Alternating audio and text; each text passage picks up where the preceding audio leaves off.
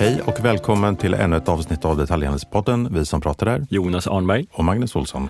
Och idag blir det last mile för hela slanten och vi har en supergäst i Jonas Lindell som är VD för DHL e-commerce. Varmt välkommen hit! Oj, tack. Tack så mycket.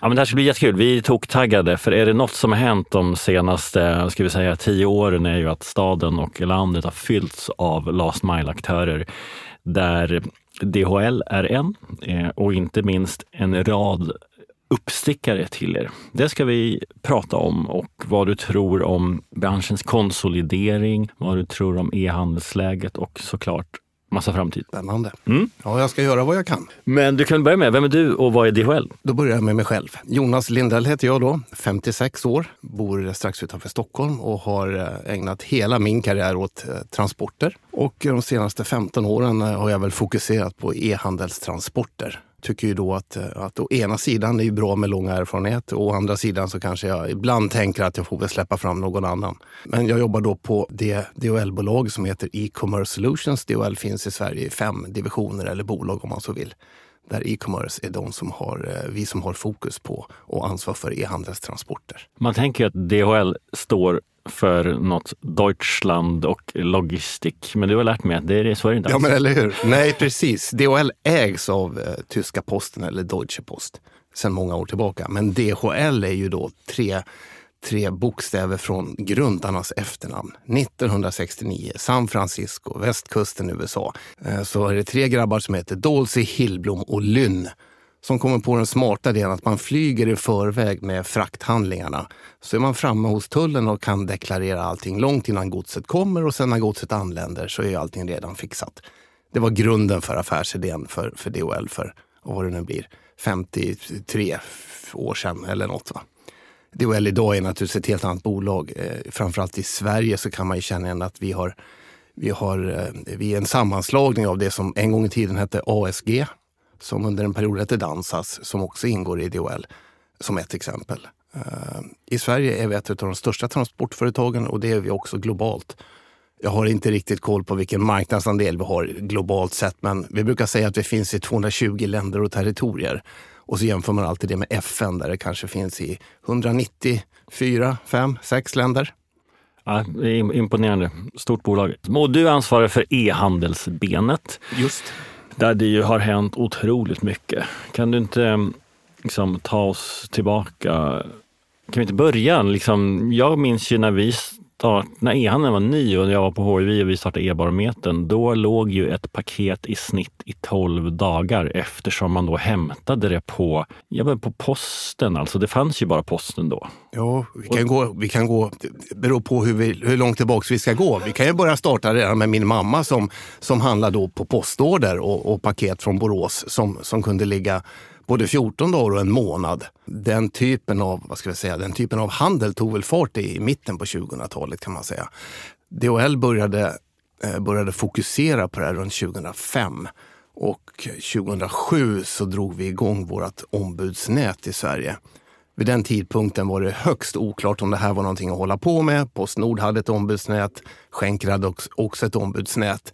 Och vi tyckte att, eh, att det här är nog för framtiden eh, och, och eh, Eh, tänkte vi ska i alla fall ge det en chans. Ja. Det var på den tiden också en del i en, i en europeisk strategi att vi skulle, DHL som bolag, skulle ta sig in på den här moderna, nya e-handelsmarknaden som alla då eh, pratade lite försiktigt om. Det här är ju ändå nästan 20 år sedan. Eh, och, och, ja, och på den vägen är det. Men, och det är utvecklingen av utlämningsstället och avregleringen av postens monopol, det var väl monopol innan dess? Det gjorde ju ändå att jag minns att snitttiden ett paket låg hos då, från att 12 dagar på posten så blev det tre dagar i, för ett genomsnittligt ombud. Det lyfte ju e-handeln väldigt mycket. Då blev mycket härligare att, att beställa till någonting som låg hyfsat nära mig än att beställa till ett postkontor som typ aldrig var öppet och så fick man gå och ställa sig i kö där. Ja, och vi som är lite äldre, vi minns ju hur det var att gå på postkontoret. In- Ingen värdering i det, men, men, men det fanns en tid när vi hade postkontor och allt man gjorde där. Va? Nej, men jag håller väl med så tillvida att, att själva tjänsten med ombud, den kom ju då, den är över 20 år gammal nu. Den, den, den var väl innovativ först när man ska hämta sitt paket på mataffären eller man ska hämta det på bensinstationen. Men det blev ju väldigt snabbt etablerat som ett, ett bättre alternativ än därifrån vi kom. Och sen om vi, om vi spolar framåt sen så kan man väl säga att Posten, DHL och Schenker som var de tre största levde gott på att ha ett bra ombudsnätverk och eh, skicka ut paket eh, utifrån liksom, den deal man hade med ombuden. Tills den dag någon kom på att göra logistik liksom mer köpbart i checkouten och plötsligt kunde man välja Best eller Airmeal, Budbee eller någon som bara körde hem gratis på en söndag och plötsligt blev det så här, oh vad nice, nu vill jag, det är klart jag testar det här. Ja, precis. Man, man, får säga att det var väl ett antal år som de här ombudsnäten eh, liksom taktade och gick och det var väl inte så mycket innovation kanske utan vi klarade oss ganska fint på, på att ha en, en, en hygglig tjänst Ehm, fördelen med att bedriva ett ombudsnät är att du har en produktion som oftast är ganska så stabil. Du har dagliga leveranser, det är tidtabellsbunden trafik. Allt sånt som är viktigt i min bransch var ju ganska så lätt att lägga ut på ett ombudsnät. Och du får kvalitet, du kan driva ner kostnaderna lite grann och, och du får en tjänst som är robust. Ehm, men precis som du säger Jonas, sen Sen var vi väl inte heller så hotade av någon konkurrens utan det var tre aktörer som hade ett likartat erbjudande. Ett oligopol skulle man nästan kunna kalla det. Jag vet inte, men, men, men det, var i alla fall, eh, det var i alla fall inte så mycket det var inte så mycket att välja på heller, tänker jag, som e-handlare. Utan, utan det fanns ombudspaket i Sverige och du kunde köpa dem utav, utav den ena, den andra eller den tredje. Va? Där vi tävlar naturligtvis med, med, med de små USPar som fanns. Eh, ingen skugga över det, men, men jag tänker att det, det som hände sen, som du, som du är inne på Jonas, är att sen kommer vi fram till ja, mitten på 2015 någonstans kanske, när, när saker och ting börjar förändra sig. Ja, men det måste, och det här ska vi ju djupa i. För om vi tittar på PTLs eh, senaste marknadsstatistik. Jag vet att du inte alltid älskar den, men eh, Ehm, vi väntar ju in det fantastiska paketindex. Eh, när det, det kanske har släppts när vi, när, vi, när vi släpper den här podden och då, då är vi lyckliga. Men, men än så länge får vi hålla till godo med det. Och då ser man att posten typ har en marknadsandel på 50 till 55 procent. Det står liksom intervall här. Sen kommer DHL på 10 till 15 procent. Schenker 5 till 10 procent och sen är det en radda då smått släktingar där Instabox och Budbee, om man slår ihop dem, också hamnar på sannolikt en fjärde plats. Så de här eh, fyra aktörerna har ju då typ 90 95 procent av marknaden. Sen kommer en rad andra. Eh, och om man är lite taskig mot er, men också Schenker och Postnord så kan man säga att jättarna har en fin verksamhet, men ingen tillväxt. Alla nya har galen tillväxt, men ingen lönsamhet. Eh, vad, vad, köp, hur, vad, vad, säger du om den sammanfattningen? Ja, jag får säga så här att mitt uppdrag eller mitt, mitt jobb på DHL innebär att vi ska säkerställa att vi, vi har en, liksom en, en långsiktighet i det vi gör. Och för att vara långsiktig så måste vi tjäna pengar för att kunna fortsätta investera. Det har aldrig varit någon tvekan om att, att mitt jobb går ut på att säkerställa att vi får ett överskott på verksamheten. Inte ett gigantiskt överskott vill jag understryka, men vi måste ha ett överskott så vi kan fortsätta investera och fortsätta att finnas kvar. Eh, det, det, den, eh, vad ska vi kalla det för? Den typen av verksamhet är ju lite skilt då från en startup. Eh, en startup som finansieras med, med eh, venture capital eller något, liknande. Jag ska inte uttala mig i detalj om, om, om det, för det har jag dålig insyn i. Men, men man får komma ihåg att vi kommer ifrån att, att vi måste ständigt bedriva lönsam tillväxt, lönsam verksamhet då, så gott som det går. Va? Men om vi tar då till exempel Instabox som vill vara, rätta mig om jag har fel, men var först ut med paketskåp så blev ju det en helt annan kundupplevelse när de kom. Hur kommer det sig att, att ni jättar inte var med och utvecklade Last Mile på det sättet som, som de nya gjorde? Om man, om man tar just det där med paketautomaten i sig så, så får man komma ihåg att jag sa tidigare att Deutsche Post äger ju DHL. Vi ingår i en koncern som heter DPDHL och Deutsche Post i Tyskland har ju haft paketautomater oerhört länge redan någon gång på mitten på 2005, 2004 någonstans tror jag de drog igång med paketautomater. Så, så frågan har ju varit välkänd internt i koncernen, i bolaget då, att vi borde vara flera som provar på detta. Och, och det, det gick ju så fantastiskt i Tyskland och det måste ju kunna fungera även i andra länder. Jag vill nog säga så här att vi granskade det åtskilliga gånger både av eget intresse och på uppmaning från, eh, ifrån, ifrån eh, huvudmännen i, i, i Tyskland. Och, och vi, fick, vi, fick inte, vi såg inte ljuset i detta vid den tidpunkten. Vi tyckte nog att, eh, att ombudet är effektivare. Ombudet kan hantera mycket mer volym. Ombudet har en flexibilitet i sin hantering av volym. Eh, ja, vi, vi hade i alla fall ett antal spaningar där vi tyckte att en, en paketautomat skulle begränsa det här något utifrån ett logistiskt perspektiv. Va? Och, och, och, hjälp oss att förstå, bara, för, för du älskar ju utlämningsställen för då kan du köra en lastbil med 100 paket och säga hej direkten, här har du 100 paket. Ja, just det. och sen så, om, mot att köra det till olika boxar, då ska du stoppa in 100 paket i ett gäng olika boxar som ska tajma i storlek och kunden ska hämta ut det hyfsat snabbt och sådär. Och, och, och värst av allt, köra 100 paket till 100 olika hem, dörrar. Liksom. Just det. Ja, men det, är ju, det är ju sant som du säger Jonas, man får tänka på det är lite olika det är lite olika processer här som vi säger. Va? Alltså köra till ett ombud en dag med 100 paket, dag två kanske du bara har 80 och dag tre har du 120 det är ju ingenting som du måste liksom ta hänsyn till utan du rullar in, föraren rullar in de här burarna på, på ombudet och så, och så är det bra så. Till paketautomaten så måste du veta exakt hur många luckor som är tillgängligt, hur mycket ledigt finns det i maskinen. Passar de här paketen som nu är, vi har för ambition att lägga i maskinen eller är de för stora? Är de för långa? Är de för tunga? Eh, och så vidare. Alltså det, det, det är ju den utmaningen, till skillnad från ett ombud där, där du mer kan jag höll på att säga, där, du, där du nästan inte behöver bekymra dig särskilt, särskilt mycket alls om, om paketets varken storlek eller antal. Eh, på maskinen eller på automaten så måste du ha mer precision.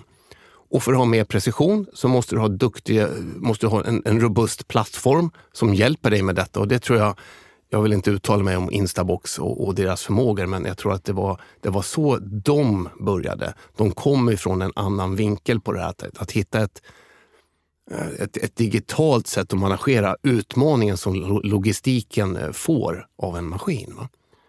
Men vi måste ge alla nykomlingarna att de har gjort Last Mile eh, härligt och spännande för konsumenten. Jag kan se på en karta vart bilen befinner mig, en flexibilitet med en härlig app och så där. Det, de har ju ändå, det måste du också ge Instabox, att de har ändå eh, blivit Eh, om vi, om vi inte tänker på lönsamheten än så länge, så, så har de ändå eh, kommit med något nytt. Ja, och jag är ju också konsument. Jag handlar ju jättemycket på nätet. Eh, och, och, så jag kan ju utifrån ett konsumentperspektiv vara, vara tacksam för att, att det kommer lite innovation. Att det blir lite mer på mina villkor. Att jag inte alltid måste rätta mig efter, efter att, att, att det finns inte så mycket att välja på och det som finns kanske man inte vill ha. Va? Det tror jag gäller alla branscher och alla marknader när det kommer uppstickare och nykomlingar som gör, gör någonting av kundupplevelsen. Och det får jag ju ändå, det får jag ge samtliga startups, ingen nämnd, ingen glömd, att de har ju drivit på marknadsutvecklingen oerhört. Mm. Men frågan hänger ändå i luften lite grann, vad som är, liksom är hållbart. Eh, och nu tänker jag utifrån ett ekonomiskt perspektiv.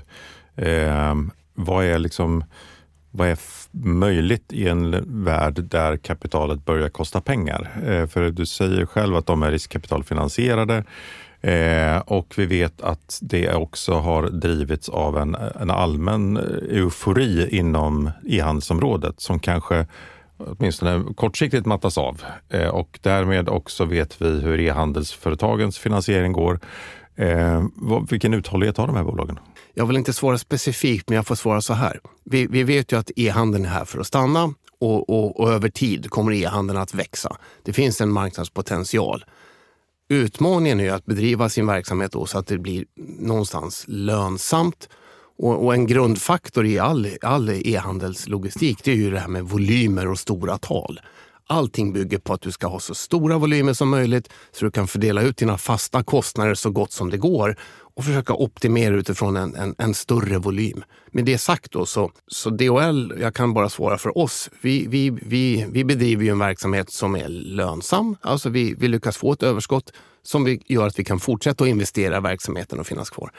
Eh, men, men hur de här startupsen ska gå från från ett, eh, ett, ett läge där man bara jobbar med tillväxt och, och, och vrida fokus till lönsamhet Ja, det får de svara på själva, men, men det är ju det är en, det är en betydande resa vill jag tro mm. att de måste genomföra. Men, men någonstans säger ni är lönsamma för att ni är gamla och tråkiga och kör jättemånga paket till ett ställe. Eh, och de är olönsamma därför att de gör lite, kommer närmare kunden och skapar fler alternativ och investerar med lånade pengar etc. etc. Men, men handlar inte det här också någonstans om att kunden måste börja betala för sin bekvämlighet? Ja, och Jonas var lite inne på det tror jag för en stund sedan när han pratade om, om den här fantastiska premiumupplevelsen man kan få som mottagare av, av många av de här startup-företagen. Man kan se när bilen kommer på en karta. Man får aviseringar som är ganska så precisa, bra precision i när bilen kommer. Och, och en, en premiumupplevelse som, som man inte tar betalt för Eh, borde ju rimligen borga för att man borde kunna vrida om det här och ta betalt och att det finns liksom lite mer differentiering kanske. Att, att någonting lite mer eh, påkostat faktiskt får kosta någonting också. Ja, men vi har ju haft en konstig marknad och det, det, är klart att jag som konsument, om, det, om jag kan välja på att ta paketet till mitt, mitt ombud som är en bit bort eller få det hem gratis, det är klart jag vill ha hem det. Liksom. Men sannolikt kommer vi väl in i en marknad där eh, om, risk, om alla logistikaktörer ska eh, ha någon form av marginal så kommer man behöva ta betalt för tjänsten. Då kommer ju jag som e-handlande konsument, om jag vill handla billigt, eh, inte bara varan utan också transporten, ja, men då kanske det är en ombudsleverans som blir liksom lågprisalternativet. Ja, det är väl inte orimligt. Men Jonas, om vi nu skulle tänka oss att konsumenten faktiskt skulle betala för sin hemleverans eller för sin leverans till paketskåp. Vad pratar vi om för liksom proportioner relativt att få det till en, ett utlämningsställe? Ja, alltså det där, det där får ju naturligtvis var och en eh, av transportörerna svara för. Men, men, men, lite mellan tummen och pekfingret så, så kostar det ju säkerligen 50 procent mer att köra hem till dig än att köra till ett ombud. Den här last mile-tjänsten, eh, alltså att, att åka eh, åka hem med, med, enskilda paket till privatpersoner i deras bostäder bygger på produktivitet. Alltså hur lång tid tar det? Hur många stopp i timmen kan man mäkta med? Och hur tätt har du mellan stoppen? Det tar tid att ställa bilen, ta fram paketet, springa bort till dig, plinga på, tillbaka ner i bilen och så vidare. Va? Alltså den produktiviteten, den bygger ju också helst på då, eh, hög täthet mellan stoppen. Och, och, det är det här som är så svårt, för det här finns ju inget facit. Eh, om man hade monopol, om jag hade alla hemleveranser i ett givet område, ungefär som om vi jämför med en brevbärare som naturligtvis har post till de flesta hushåll fortfarande, tror jag. Då får du ju en oerhörd produktivitet och får en lägre kostnad. Medan har du inte det, utan du tävlar med en 3, 4, 5, 6 andra aktörer om leveransen i det området, längre mellan stoppen, ja då blir det naturligtvis dyrare per stopp. Men, men som, en, som någon slags tumregel så åtminstone 50 procent till kostar en, en hemleverans jämfört med ett ombudspaket. Och, och så måste man väl då också kunna skissa på olika områden. Alltså, dels så måste det finnas en brytpunkt för om, om e-handeln blir ännu större, så till slut kommer det bli så många leveranser att, du då, att det blir lönsamt för att du kan köra en bil till, ja, till hem till mitt radhusområde och i stort sett tömma alla paket där. Eller till ett höghus och tömma alla paket där. Men så länge du ska åka omkring i ett villaområde och göra ett, släppa ett paket i, jag menar, vad blir det, ett, var femte minut om man är toksnabb. Då, det är fortfarande tajt då. Ja, ja.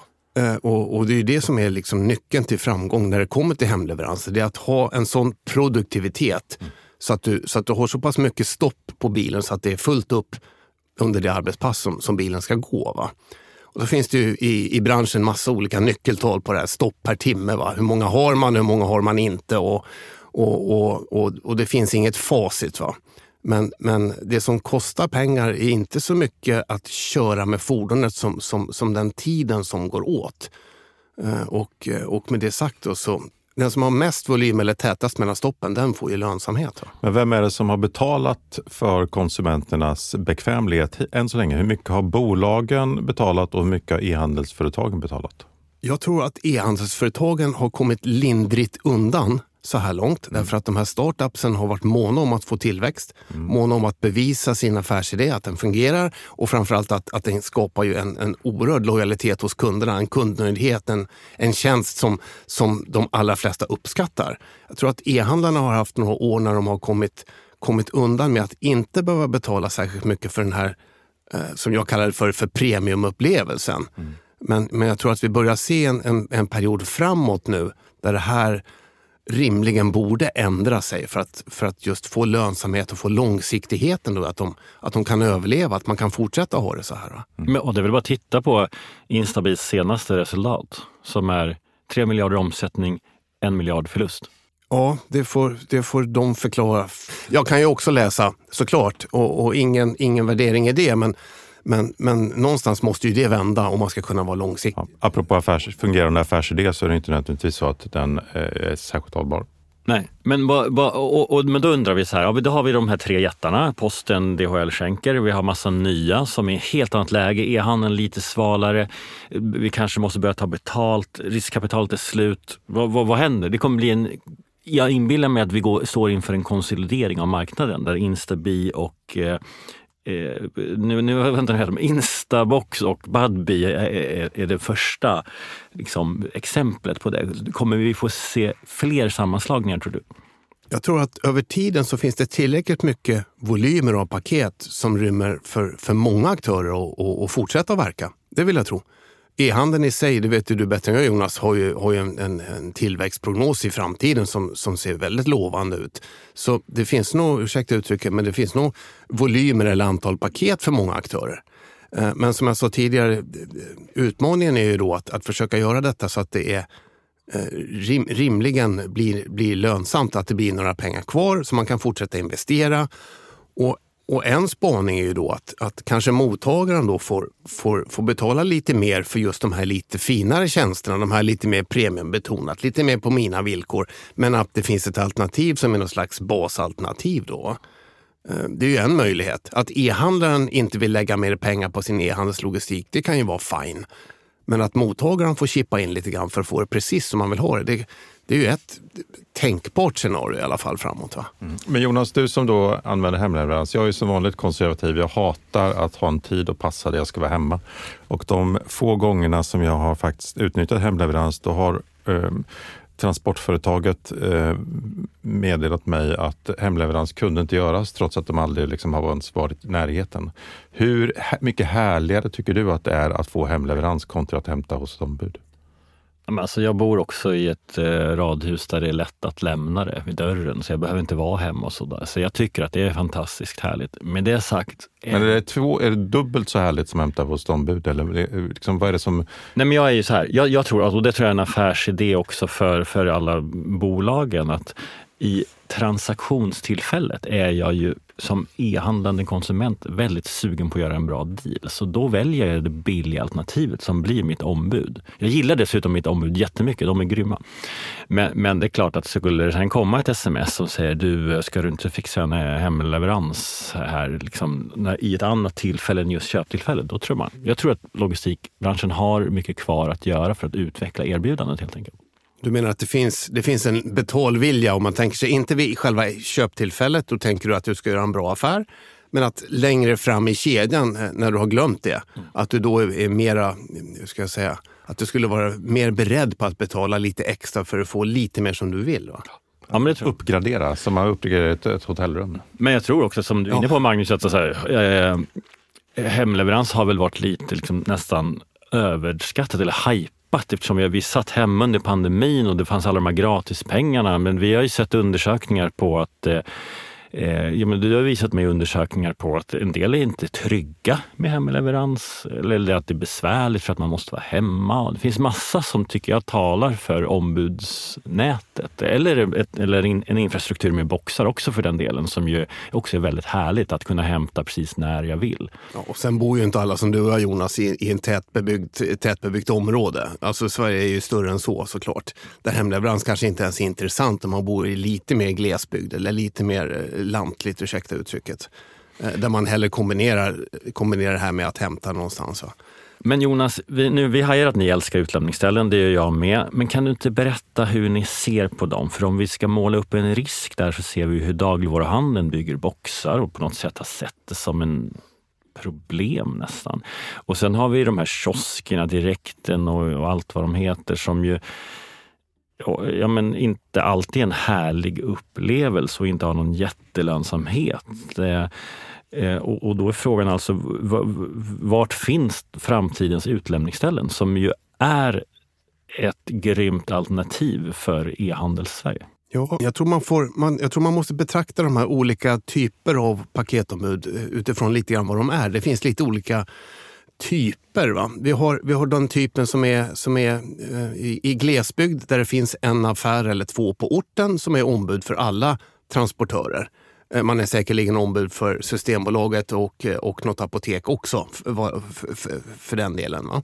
Den typen av ombud finns ju kvar så länge som den affären någonstans lyckas överleva i, i den här, på den här mindre orten. Det, det, tror jag inte är något problem. Problemet i sig är ju att, att, att vi har någon slags urbanisering i Sverige och, och, och glesbygden krymper. Ju, va? Men så länge butiken lever kvar lokalt så kommer den också fungera som paketombud, förmodligen till de flesta transportörer. Men det som är lite tuffare är när vi kommer in i storstäder där, där hyror kopplat till förväntad omsättning på en butik Eh, gör att det, det kan vara svårt att ha tillräckligt mycket plats för att hantera paket i relation till, till den omkostnad man, man, man har för att vara ett paketombud. Jag ska vara ännu mer konkret. Alltså hyrorna som, som är i, i Sveriges största städer är ju så påtagligt hög att, att det är tveksamt om, om det ens lönar sig att vara paketombud i vissa lägen. Va? Och då kan ju paketboxen vara ett alternativ. Alltså att någonstans ändå då ersätta ombuden med, med boxar där det inte finns den typen av butiker som man kanske behöver ha annars. Va? Vi har ju gjort åtskilliga tester och, och, och, och försökt att se om, om man det går tyvärr inte att, att enkom leva på att vara ett paketombud. Nivån på ersättning är, är lite för svag så du måste kombinera med någonting annat. Och här tror jag att vi kan se kanske framåt lite nya typer av ombud som, som lyckas leva på på någon typ av verksamhet i butiken och att man har paket sen på sidan av som ett litet tillskott. Va? Så var det med tobakskiosker i Stockholm för 15 år sedan om vi ska blicka lite tillbaka. Eh, de hade både tobak och, och kvällstidningar och kanske lite spel sådär åt ATG eller Svenska Spel och så var man paketombud. Jag, jag tror att spelandet har flyttat, flyttat nästan helt ut på internet och, och tobak och kvällstidningar tror jag inte alls är samma kommers längre som det har varit. Och då ligger man kvar bara med paketen, vilket är ju, är ju, det är ju naturligtvis inget dåligt, men det räcker kanske inte riktigt till för att hålla liv i verksamheten. Va? Vi har åtskilliga sådana exempel i, i, i framförallt i de större städerna där vi, där vi får svårt att hitta, hitta butiker som vill vara paketombud. Då. Det betyder ju, alltså alla handlare som lyssnar där ute, är ni sugna på att bli ombud, ring DHL. Mm. Ja, det, det, man kan få, eller det, sagt, det man får som, som jag tror är, är det nyckeln här, det är, ju, det är ju den kundströmmen som man får genom att vara ett paketombud.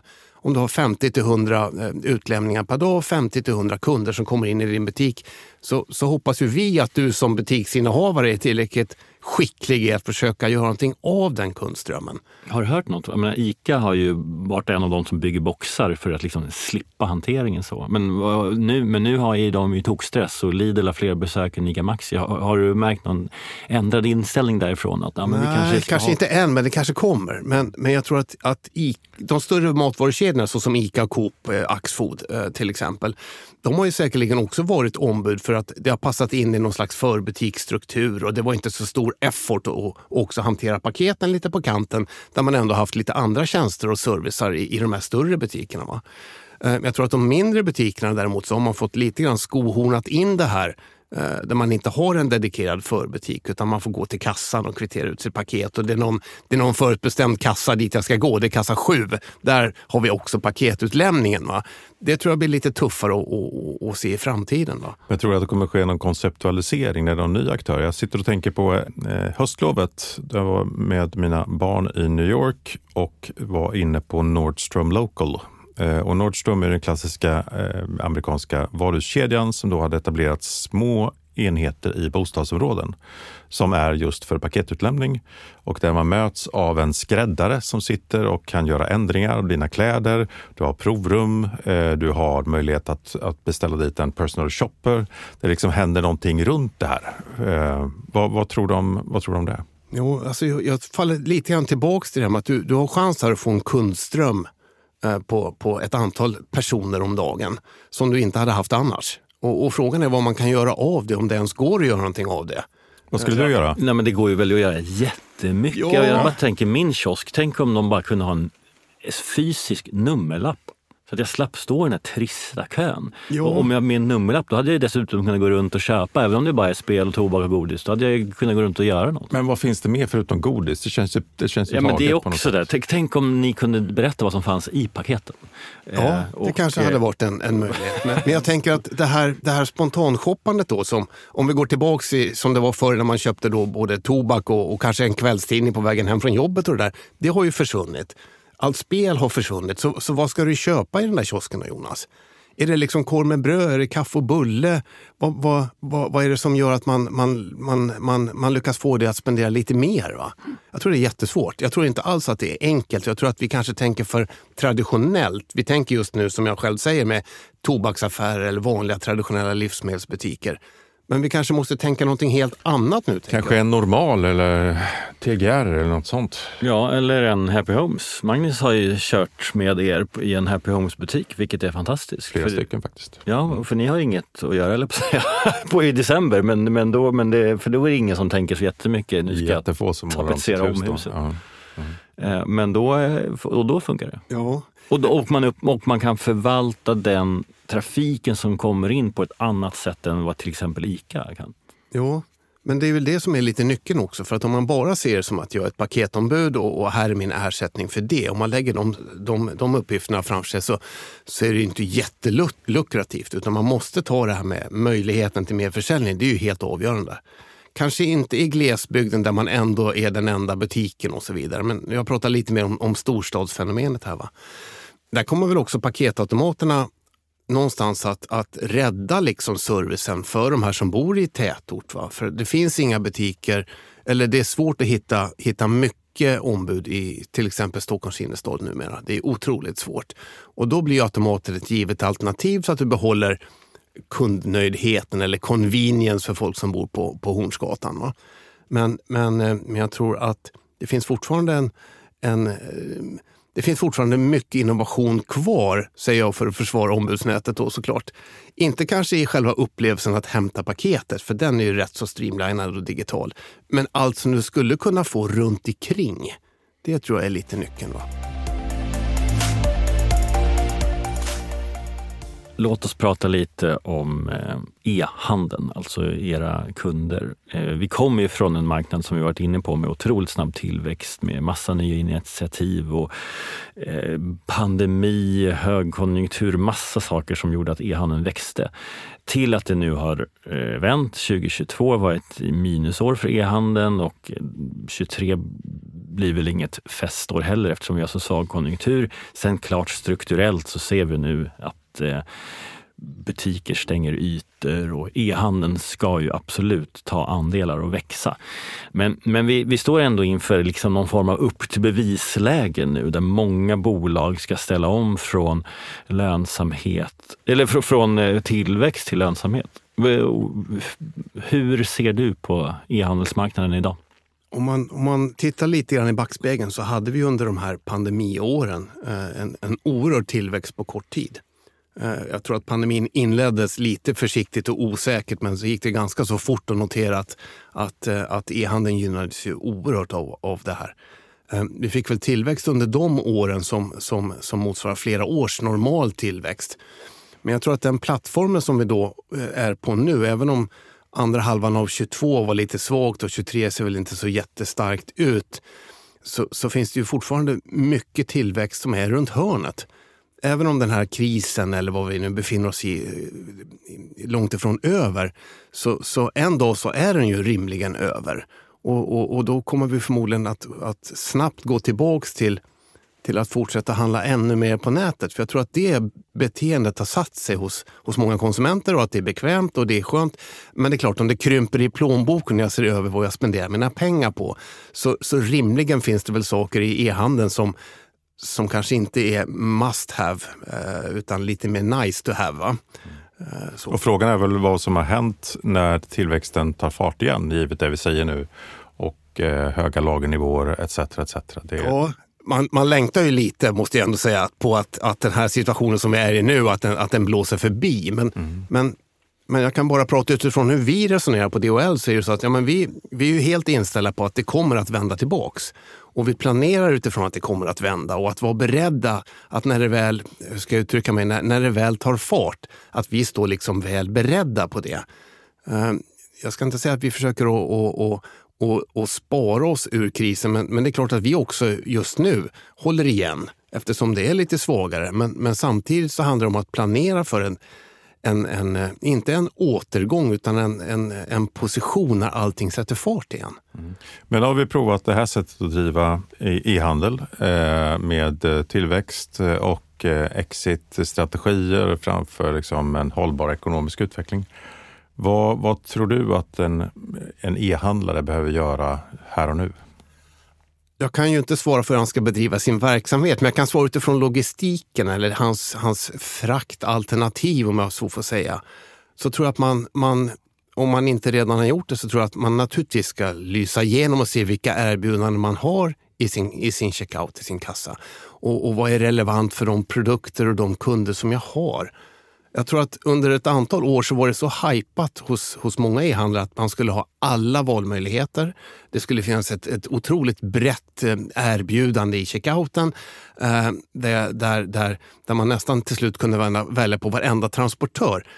Jag tror att som tiderna är nu så har man allt att vinna på att reducera det tror jag, och försöka välja ett, ett, ett par bra alternativ så man har någon typ av bredd i sitt erbjudande men inte försöka, inte försöka Eh, göra det för stort. Jag tror att det är onödigt dyrt om jag ska säga vad jag tror. Och, och sannolikt, det här är bara utan kunskap och bara med känsla, utan att det sänker köpupplevelsen jättemycket för kunden. För det, det finns, kommer fortfarande finnas ganska många olika alternativ att få hem mitt paket på. Jag tror till och med att det skulle finnas möjlighet att ha några långsamma alternativ, men kanske billigare då. Och så där. Alltså att allting måste inte gå fort. Inte för alla konsumenter och för alla produkter i alla fall. Nej, nej men det är säkert sant. Och jag tänker också att, att många gånger, i alla fall upplevde jag det som att, att det var en, en hype under en period när det fanns, det fanns så många alternativ för samma last mile-lösning. Du kunde få ombudspaket med olika transportörer. Du kunde få hemleverans med olika transportörer. Jag vet inte om, om, om det är riktigt vad kunden, vad, vad, kunden ville. Kunden kanske vill välja på att jag kan få den till ett ombud eller jag kan få den hem eller i min postlåda kanske eller till en automat men inte tre, fyra alternativ på ombudspaket eller, eller för hemleveranser. Jag tror att utifrån den rollen som jag har så, så vet jag, som jag sa initialt, att för en transportör bygger allting på stora tal och stora volymer. Och kan e-handlaren på något vis ge färre transportörer lite fler paket så tror jag att den transportören kommer tycka det är attraktivt och jag som e-handlare kanske kan göra en, en bättre affär än att jag sprider allting över, över tio transportörer idag. Jag ska säga att det här vet jag inte, men du frågar vad jag tror och det här är vad jag tror såklart. Men, men om vi säger så här, tänk att, för vi tror att e-handeln kommer konsolideras kraftigt. Eh, och, och säg att vi har dubbelt så stor omsättning 2030, men med hälften så många aktörer. Är, är det bra eller dåligt för er? Oerhört bra för oss såklart, eftersom jag utgår från att vi kommer att finnas kvar. Vi har funnits här otroligt länge och vi kommer att finnas kvar ja, men, men, 2030 också. också. Ja, men, och givet att du sitter på de kunderna, det blir större kamp om de liksom, färre kunderna då? Också. Ja, men jag tror att vi har en del andra saker vi måste ta hänsyn till och det är hela den här frågan om, om, om vårt, miljö, vårt miljöarbete eller vårt klimatavtryck. Eh, det är ju ständigt aktuell fråga oavsett vilken dag man öppnar tidningen. Eh, och, och eh, när vi spelar in det här avsnittet idag så, så var det i, i morgontidningen igen om att vi nu i, i början på april så har vi redan bränt vår, vår andel av årets liksom resurs. Jag tror att det här måste få en större plats i e-handeln i, i, i framåt. Eh, att, att bedriva transporter är ju förenat med att man, man, man, eh, man, man behöver ha bränsle. Om man så kör på vanlig, vanlig diesel eller bensin. Men att, att, att, att vi måste ställa om hela transportledet också till att det blir jag ska inte säga klimatsmart, men det måste bli koldioxidneutralt i alla fall. Och vad tror du är konsumentens... Eh, hur, I vilken utsträckning kommer konsumenten ta initiativ och ansvar för det här och hur mycket kommer vara regulatoriska beslut som fattas? ur ett transportperspektiv så, så vet vi att vi måste ställa om och vi håller på att ställa om. Det gör förmodligen alla transportörer. Från det traditionella fossil, fossilbränslet till framtida bränslen. Men oavsett om jag gör det och jag kör på el och som är genererad av sol eller vind så är det fortfarande en resurs som går åt att, att köra enskilda hemleveranser. Först hem till Jonas och sen hem till Magnus och sen hem till Jonas. Är det värt det resursuttaget i framtiden eller kommer vi att bli mer medvetna om att att jag kombinerar det här med någonting annat. Att antingen att hemleveranserna är mer av kombination med andra hemleveranser eller att jag går tillbaks lite grann till tanken att jag hämtar på mitt ombud när jag ändå gör andra ärenden och, och kan göra andra saker. Jag vet inte var det här slutar någonstans, eh, men, men jag tror att den stora volymen e-handelspaket vi har framför oss kommer inte gå att producera precis som vi har gjort historiskt, utan det kommer nog bli lite nya tankar att, att, att, eh, att, ta in i bilden där. En annan aspekt är ju det här med ombudsnät. Vi har hållit på med, med ombudsnät i Sverige i över 20 års tid. Eh, rimligen så klingar det av lite grann eh, framåt och, och vi ser mer av paketautomater. Paketautomater som är ju superhypat nu och alla pratar om det. Men, men man får komma ihåg att det kommer att gå åt en oerhörd mängd automater för att hantera den volymen av paket som idag ligger i ombudsnäten. Det blir nästan orimliga siffror om man ska konvertera allt det här till automater. Det finns väl andra som är bättre på att eh, beskriva det i detalj än vad jag är, men, men jag kan bara ha respekt för att det går inte att, att bli av med ombudsnäten i Sverige. E-handeln i Sverige behöver ombudsnäten under lång, lång tid för att hantera de större volymerna. För att det inte är så känsligt för, för pikar eller, eller nedgångar utan ombudsnäten har dynamiken i sig att kunna hantera upp och nedgångar på ett helt annat vis då än, än en automat eller hemleverans. Men det, blir, det är en spännande kombination av möjligheter och eh, liksom, händelseströmmar med att hyrorna ökar, utmaningarna för utlämningsställena, åtminstone i storstäder, blir tuffare. Man måste hitta nya intäktsströmmar. Eh, det blir allt mer komplext att upprätthålla ett eh, nät av växande paketboxar.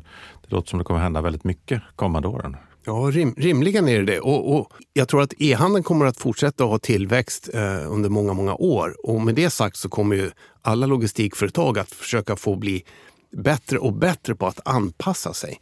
Om vi traditionellt har tillhandahållit tjänster som vi har tyckt varit väldigt bra och som har passat, passat ur ett produktionsperspektiv så tror jag att vi framåt måste hitta fler sätt att, att, att erbjuda mottagaren en mer bredd av, av tjänster där mottagaren får vara beredd att kanske betala för delar av dem. Alltså en betalning som du inte har erlagt i checkouten utan, utan eh, som kommer i ett senare läge.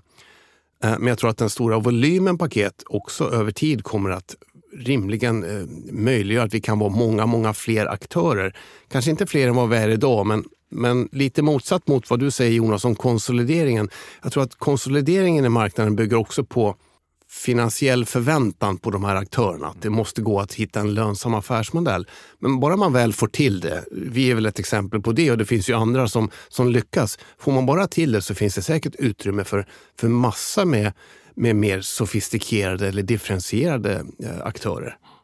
Du, vad, tänk, tänk dig så här att butikskedjorna tar ju en mycket större del av tillväxten nu på nätet. För att man har gjort investeringar under många år och särskilt under pandemin. Nu börjar man få till mer och mer av det vi kallar multikanal eller Omni eller vad det nu är. Vad, och de har ju egentligen ett ombudsnätverk redan i sina butiker. Är du rädd för att om e-handeln växer med kedjorna så behöver de inte logistikbolagen, de klarar sig själva? Nej, det tror jag inte. Jag tror att alla får fokusera på sin egen core business. Jag tror att det är en, det är en långsiktig framgångsfaktor att, att försöka göra det man är bra på. Men jag tror det, det du säger, jag tror att det finns, det finns nya möjligheter. Det finns ett antal större butikskedjor i Sverige som har väldigt många butiker som man skulle kunna bygga tjänster kring. Att det här kan man bara få på ICA eller det här får man på Coop eller det här får man på Willys och så vidare. Va? Det finns en potential där någonstans om, om, om de väljer att gå den vägen. Men jag tror inte att jag tror, att, jag tror att alla gör bäst i att fokusera på sin egen affärsidé, eh, så att säga. Va? Ja, jag menar, ta, ta, ta Happy Homes om ni driver all er e-handel till er och tvingar konsumenten att hämta det i era butiker. Det skulle handlarna gilla också. Absolut. Men DHL får ingen affär då? Nej, det är ju ja, vi, får ju, vi får ju en transport till butiken i alla fall. Ja, förlåt. Ja, vi kör ju även där. Vi kör ju, vi kör ju påfyllaren till butiken. Kanske inte just för Happy Homes, det vet jag inte, men, men jag utgår från att vi har ett antal sådana. Men jag tänker mer på att, att vi, vi har ju också fått en konsument som, är, som ställer lite högre krav idag än förut. Och man har vant sig vid lite bättre tjänster, lite mer, mer premiumupplevelse. Om du helt plötsligt begränsar det till att säga att ja, men, om du handlar på på den här eh, sportkedjan så kan du bara hämta ut det på den här sportkedjans butiker. Då är ju risken att där jag bor så är inte det ett bra alternativ och alltså tar jag någon annan. Va? E-handelns fördel i Sverige med ombudsnät och hemleveranstjänster som, är, som har nationell täckning eh, är att det spelar inte så stor roll vem jag handlar av. Jag får ju vara någorlunda bekvämt hem till mig ändå. Va? Ja, men jag håller med dig. Jag vill bara liksom försöka få dig att Ja, skaka. jag- det känns ja. så säkert. Rimligen finns det massor med innovation kvar. Alltså e-handeln, jag vet inte, det vet du bättre än jag Jonas, men e-handeln är sådär på 15 procent av all försäljning eller 18 procent eller 10. Det finns ju oerhört mycket kvar som kan gå i den kanalen. Va? Och på tal om det då, om vi nu sammanfattar allt som har hänt de senaste åren med paketskåp och tillväxt och det ena med det andra.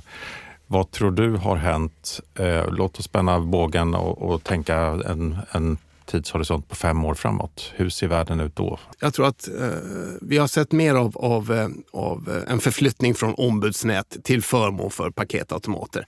Det är nog en, en rätt så rimligt antagande. Så den som jobbar med paketboxar eller paketautomater är förmodligen i en bransch eller en marknad där det finns framtid. Eh, jag tror också att vi ser, en- vi, vi ser en fortsatt hög andel av hemleveranser på lite olika vis. Vi har vant oss under en period, som du själv sa Jonas, att, att få hemleveransen när man bor som, som vi gör i en tätort, kanske ett, ett radhus eller ett hus. Det är jättebekvämt. Man vill inte ha någonting annat. Det vill inte jag heller ha. Det ligger hemma på, framför dörren när jag kommer hem från jobbet.